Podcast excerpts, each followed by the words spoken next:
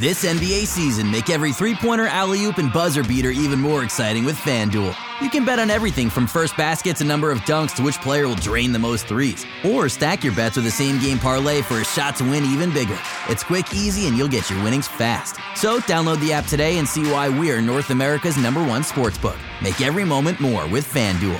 19 plus and physically located in Ontario. Gambling problem? Call 1 866 531 2600 or visit connexontario.ca.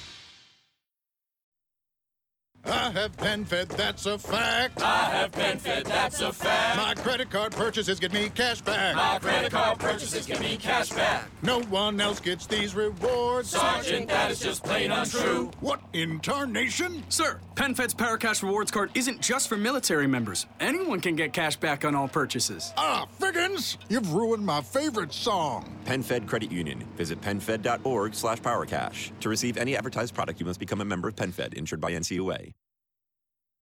Want to hear something amazing? Discover matches all the cash back you earn on your credit card at the end of your first year automatically, dollar for dollar, with no limit on how much you can earn. Extra cash? Come on, how amazing is that?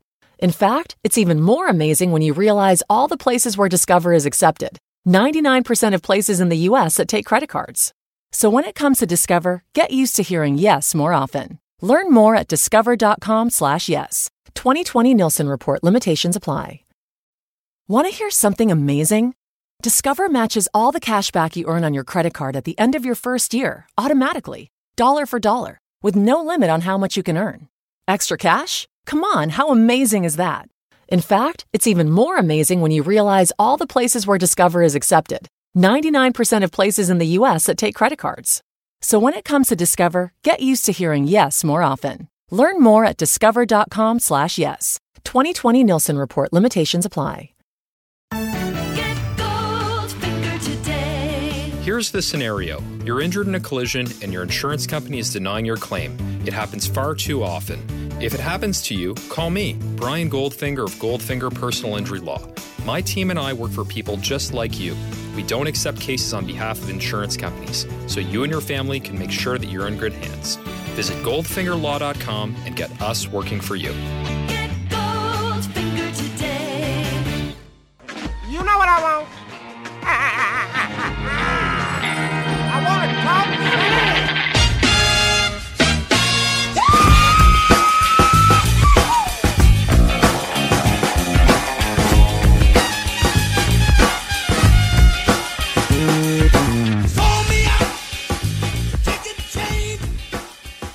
Hello and welcome to the Raptors Reaction Podcast. I'm Rose Samson Folk, and tonight or today, whenever you're listening to it, I am detailing for you the Raptors' loss in Game 2 of the season, the season in which they are defending champions of the NBA, which I, I think I will note every single podcast. They lost 112 106 to the rivals, one of the rivals, I suppose, the Boston Celtics.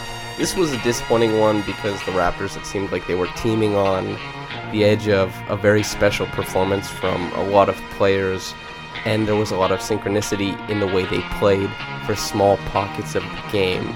They ended up losing this one, and that was largely due to three things that will be touched on throughout this podcast. But the main three things are Marc Gasol, rebounding, defensive rebounding for sure, and turnovers. Those three things really were tough to deal with, and that's let's start it off. So it was pretty sluggish start, and it was noticeable that Gasol was gonna have another one of those games right away. He doesn't have the energy or tenacity to hang with players, even like he didn't start, but Grant Williams did kind of get Gasol's goose the whole game. Gasol couldn't back down the six foot five or six foot six Grant Williams. He was getting wrestled out of position, and early on, Daniel Theis was beating him to the spots for rebounds. He was pushing him under the basket on offense and defense, and it was problematic for the Raptors because they obviously they need him to be a big part of their defensive rebounding, especially because Siakam, if he still wants to be true to his type of fast break game, needs to be leaking out sometimes, especially when Kyle Lowry is in the vicinity of the rebound. And that's, you know, that's a part of Pascal Siakam's game that he has to figure out, especially this year, where he mixes in between leaking out and staying home to rebound. Last year, he obviously got to leak out a bunch. This year, you can tell he's staying at home a lot more. He's not getting as many opportunities out in transition, at least not as the outlet guy, right? We're not seeing those Kyle Lowry hit aheads as often as we're used to, and that's because Siakam is trying to find the mix right now of getting back to help out rebounding and getting loose to get easy baskets for a team that, you know, loves to get easy baskets, loves to push in transition. So if Gasol is performing better in that facet, it does allow the Raptors to go back to a type of basketball in transition that they're very, very good at. But when Gasol played like he did today and eats glass like he did today, which is with a teaspoon and very, very small quantities all at once, it's not very helpful for what the Raptors are trying to do and does affect Pascal Siakam's game a lot. That was early on, of course. Ibaka came in and I thought he did a really good job jumping up the energy and especially when Ibaka did come in, the Celtics were getting a lot of breakdowns on the perimeter. The Raptors do have good defensive players out there, but they were giving up a lot of breakdowns and Serge Ibaka was covering up for a lot. A lot of defensive breakdowns and his defense at the rim was transcendent for the second quarter especially. He was he was a monster at that end and he I think he saved probably between 8 to 12 points very very objectively and his presence was was larger than life and probably saved more than that over the course of the game. I'm just talking about the blocks and clear changes of how the person was going up for a shot. Ibaka was great and his change of pace to Gasol's was was very welcome as well. Fred VanVleet got the start and I think that was the right decision. In this game I understand well just in general I understand why Nurse wants to do that. It was a little problematic in a way. It was difficult for him in a way because they do play the Bulls tomorrow, and playing Kyle and Fred both over 40 minutes is tough. You know, the Raptors, they went with Malcolm Miller for the 15th spot on the roster, and I think that was the right decision. They chose him over guys like Isaiah Taylor, Cameron Payne, and you know why they made that decision because he is leaps and bounds better than Isaiah Taylor and Cameron Payne. And you know why they're trying to mold Patrick McCaw into that third point guard spot because they like his speed, A, but also because that is a huge need, especially if they're going to be starting VanVleet and Lowry stacked on top of each other. That makes it really tough in close games where you need the ball handling, where you need the creation. Makes it really tough to give those guys a break, especially when they're not starting off the first quarter, you know. You, usually when you have two point guards, you can cover the first quarter at the very least, always having one on the floor. But if you stack them on top of each other to start, it gets a little bit hairy, and it did in this one. They played a lot of minutes. We'll see how that plays out against the like against the Bulls. It's worth noting though. Fred VanVleet I thought did good. He the inside finishing that we saw against the Pelicans where he was I think it was 7 for 11 inside the paint. I think when I wrote the recap for that, it was 7 for 11 inside the paint. That was great. He played a cat and mouse game all night of dodging the the help side defense against the Pelicans, and he was really really effective. In this game, the Celtics' speed really caught up to him, and he couldn't get anything going at the rim. He was blocked or missed every shot inside the paint, and his only two makes were from beyond the arc in this one. But he was still really important to what the defense was doing on his own end because I thought he played really good defense on Kemba Walker for most of the night. Walker did get loose at the end of the game, but VanVleet I thought did a commendable job chasing him around screens because he was very active off ball and denying him easy looks in the pick and roll. I just VanVleet did a very good job. And offensively, he still hit his outside shots for the most part. He moved the ball effectively, and I thought he did a decent job creating as well. So the decision to start him, I thought, was a good one. It just brings up a couple of complications with how the Raptors are going to divvy out their minutes. Powell was backing up. Well, I guess it's a mix of Kyle Lowry and Fred VanVleet because that point guard spot is pretty fluid for them. But Powell, I thought, had a good job and did a good job in this game. He was really picking his spots because he, he was asked in this game to fit into a glue guy type of role hit your open shots when you have a straight line drive to the rim, take it, and he excels in that role. I find when he doesn't have to push too hard or fit into a creator's type of role. I really like when I like the way Powell looks in these types of roles, and I thought he did a good job in this one. Siakam, to get back to him after talking about how he had to try and mix up rebounding and getting out on the break. He the start of this game for him was really really tough. He had a very very weak offensive foul called on him, especially when on the other end Jayson Tatum, Jayson Tatum was flooring Kyle Lowry, and we know Kyle Lowry is a pretty easy guy to put to the floor at times if he wants to be, if you know what I mean. He he'll flop around from time to time, but comparably, Pascal Siakam's offensive foul, foul, and in this one the Raptors got called for so many offensive fouls. It was kind of crazy, but he got called for one. He had the second foul. He had to leave the game pretty early. He was out of his groove. He wasn't able to work Jaylen Brown on the block like he might have liked. Jaylen Brown was really, really good defensively against Pascal in this one. He did an awesome job defending him.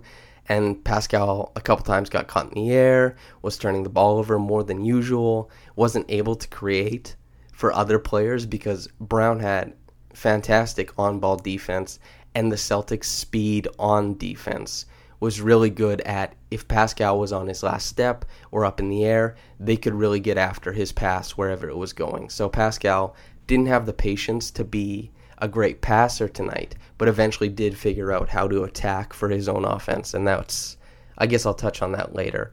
Terrence Davis is worth mentioning as well. I thought he did a really good job helping out on the glass. He is a much bigger body than he looks like, and he looks like a big body. You know what I mean? He plays the same way that Grant Williams played really huge against Marc Gasol.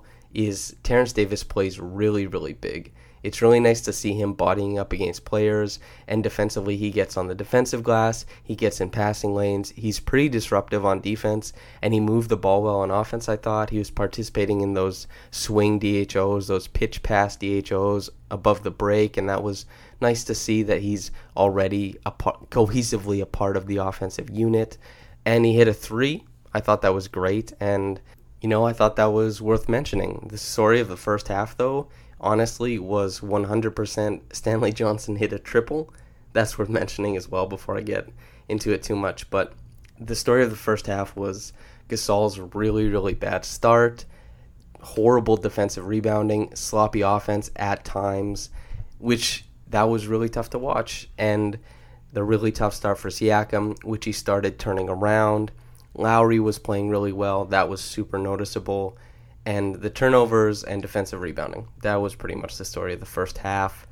It Marc Gasol looked like Cristiano Felicio out there, and that was horrible to see, honestly. The second half was the third quarter really was the Kyle Lowry and Pascal Siakam show. Pascal Siakam had an insane quarter. He started hitting from downtown. At one point, he was five of five, five of five from downtown. The majority of them on above the break threes, which if you watched last year, which you probably did, he didn't shoot that well on. He was mostly hitting from the corners, which great, keep hitting from the corners, but even better when people go under the screen when he's operating as a pick and roll ball handler, his ability to hit above the break threes already makes him more viable scoring in the postseason than guys like DeMar DeRozan.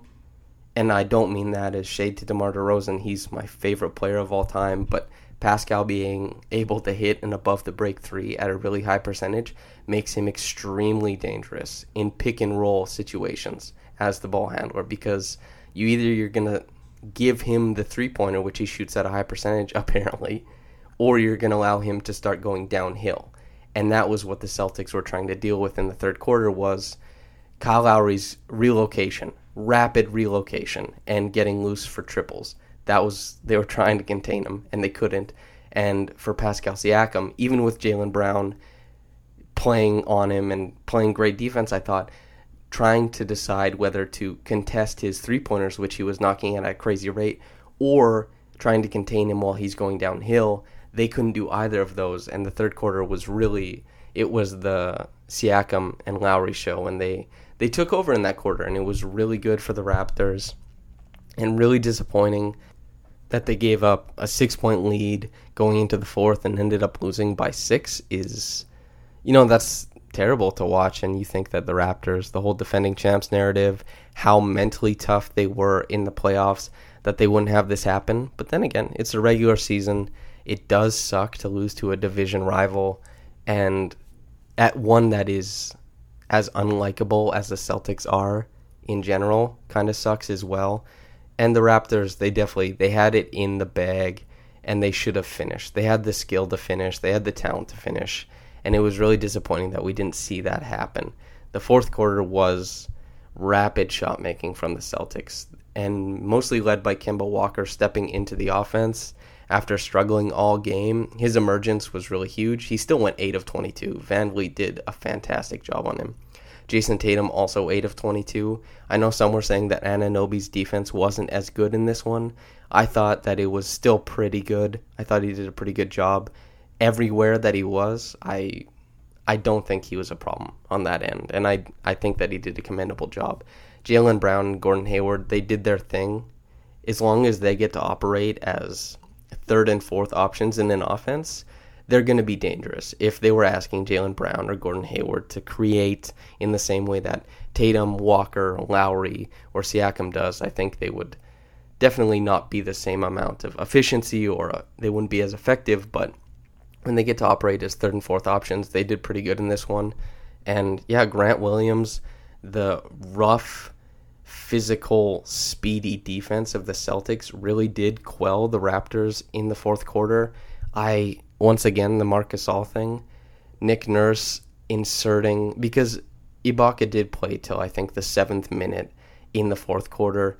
Then Gasol came in and they shared the floor for a minute, I think, and then Ibaka went out, and clearly that's Nick Nurse trying to get Ibaka a breather because in that game it was pretty clear that Ibaka was outplaying Gasol by some measure. And I know the plus minus does not reflect that, but trust me, just because Gasol was on the floor when the three point variance was on 100 and the Raptors were pouring in triples does not mean that the Raptors were better with him on the floor and better off without Ibaka on the floor. It's Ibaka outplayed Gasol by some measure tonight. And to sit Ibaka is like, it's tough.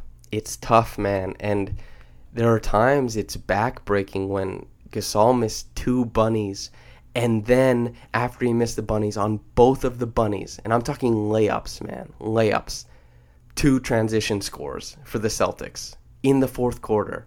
Like you're talking like five, four minutes left in the game. It's backbreaking because the Celtics, even though Kemba Walker did have a little hot streak and they were mixing up the defense decently at times, they weren't scoring at such a high rate that the transition buckets are somewhat meaningless. Those were big baskets in the game. Marc Gasol failing to score on one end on objectively very easy opportunities and then being so slow that the Raptors have no rim defense in transition. It was tough. It was really, really tough. And it's just it's pretty demoralizing when things like that happen. And it did feel like that was where the Celtics took control of the game. The Raptors still had great shot making down the stretch, but that hole from just that little piece of Gasol's run, it it did seem like that was what put the Raptors away. And it you know, it was tough calls at the end and that's you know that affects the Mitchell Robinson award. There is a Mitchell Robinson, a villain tonight, but the Raptors even though they had great shot making, they're just the way that the game ended was really, really choppy, a lot of calls, and it just the Raptors weren't able to finish this one. They weren't able to get back in it, and it was tough because it they look dangerous at a time. That ticky tack foul comes along, and it just breaks up the flow of the game. And I'm not one to complain about refs. It was just it was tough at the end of the game, especially OG's offensive foul and the um, the sheer amount of offensive fouls that the Raptors got called for. It it was a lot. I I think it was like 5 or 6, maybe more. And I got to tell you, that's a lot of offensive fouls in the game. I it's pretty rare to see. I don't I don't see that often at all. So that was that was something as well. But at the end of the game, not being able to score against what looked like a pretty stout Celtics defense. Mind you, they did they did have the benefit of being able to play really grimy, really physical, and maybe refs un, you know, subconsciously do that because they are a small team, so they let them use their hands more, push a little more, and when they go down, more likely to give them a, a charge, something of that nature. Who's to say? But they did they did play really really strong defense down the stretch. The Raptors went through droughts. They had a tough time buying the buying a bucket. On the other end, Tatum, Brown, and Walker all did a really good job of working in the pick and roll, and the people who weren't working in the pick and roll did a really good job of floating outside the arc to open spots. You had Tatum hitting big triples, and that was that was important for the Celtics, especially one from above the break, one from the corner, and Kemba Walker getting loose was big for their offense, as I said before, and that was that just sucked, and that was difficult. And the two defensive rebounds that the Raptors weren't able to get in the last minute and a half, that was backbreaking. As was OG Anunoby's offensive foul that I didn't think was an offensive foul. And they said OG initiated the contact, but Kemba Walker already had his forearm ready to press up against OG and then push off as soon as the contact came in. So from the camera angle that they were getting, you see that it looks like OG's making first contact with his shoulder to Kemba Walker's, I guess, chest. But if you would look from the other camera angle, you see that not only is Kemba Walker fouling OG because you can't stick your arm out to impede somebody, but he's making first contact. So if you stick your arm out, then you get a shoulder in the chest. I usually call that bad defense, but they weren't able to overrule that one, even though Nick Nurse called for the challenge. It just things didn't break the Raptors' way. It was a tough finish. The Celtics really good shot making down the stretch. The Raptors, not so much. It just some games they don't break your way like that, and it's that's tough sometimes, you know. But that's that's the way it is, man. The Reggie Evans Award, I think, goes to Kyle Lowry. He did a fantastic job tonight. He was really relentless, pushing the Celtics defense at the rim, especially, and from downtown. It was just that classic mix of that Kalo knowing the pace of the game, always knowing the right thing to do, when to attack the rim, when to pull it from three, and not only knowing when to do that, but hitting on those shots as well. It's not like he's forcing it at the rim, getting blocked, like sometimes we've seen as he's aged, or how the pull up has, you know, evaded him at times. It was there tonight, and he was so good. And he, he's obviously he's the Raptors leader. On the floor, off the floor, he's the guy, and he did a fantastic job. The Mitchell Robinson Award, I'm going to give it to Kemba Walker because when I was watching the game and knowing that he definitely did not draw a true offensive foul. And I don't like to be the ref guy. I don't like being a ref guy. But knowing that Kemba Walker definitely did not draw a genuine offensive foul on OG Anunoby, but then he used his forearm to push himself off of him and then was like screaming, Let's go! As, you know, as the Celtics are about to pull away in the game. It just, it felt cheesy, right? And that's, it's not true villainy, but it's it's certainly it's antagonizing to some degree. And uh, the quick reaction comment from Justsayin Gasol should be suspended for conduct detrimental to the team. Yeah, that's that's kind of funny. The, the Dion Waiters of it all. I know everybody knows about Dion Waiters' suspension for conduct detrimental to the team. And this is the tough thing, right? Because Marc Gasol is so lovable and is so clearly a nice guy and was such a huge part of the championship run. So, everything aside, he's a great guy for this team. I'm excited to see what he does in the year once he plays himself back into shape, I suppose. But they need his talent, they need his creation, and they need his defense on the floor at some point in this year. And it is worth it waiting for him to come around. I don't think they should be waiting, have him in the starting lineup as they wait. I think Ibaka should be starting. But man, yeah, Gasol has not been super sharp to start the season. That is 100% correct. And I think that's it for this reaction podcast. I hope you enjoyed listening to it. Join me after the Bulls game. I will be here as well. And whether you're listening to this in the morning or at night, have a blessed day and goodbye. Want to hear something amazing? Discover matches all the cash back you earn on your credit card at the end of your first year automatically, dollar for dollar, with no limit on how much you can earn. Extra cash? Come on, how amazing is that? In fact, it's even more amazing when you realize all the places where Discover is accepted 99% of places in the US that take credit cards. So when it comes to Discover, get used to hearing yes more often. Learn more at discover.com/slash yes. 2020 Nielsen Report limitations apply. When you're a pro, your reputation is built and proven over time. That's why the Home Depot carries Loctite PL Premium Max construction adhesive, the strongest on the market. It stays 100% solid after curing. It won't develop air pockets. And like your reputation, it holds up over time. Right now, get 12 or more for the bulk price of only $8.53 each. Loctite PL Premium Max at the Home Depot. How doers get more done. Minimum purchase required, U.S. only.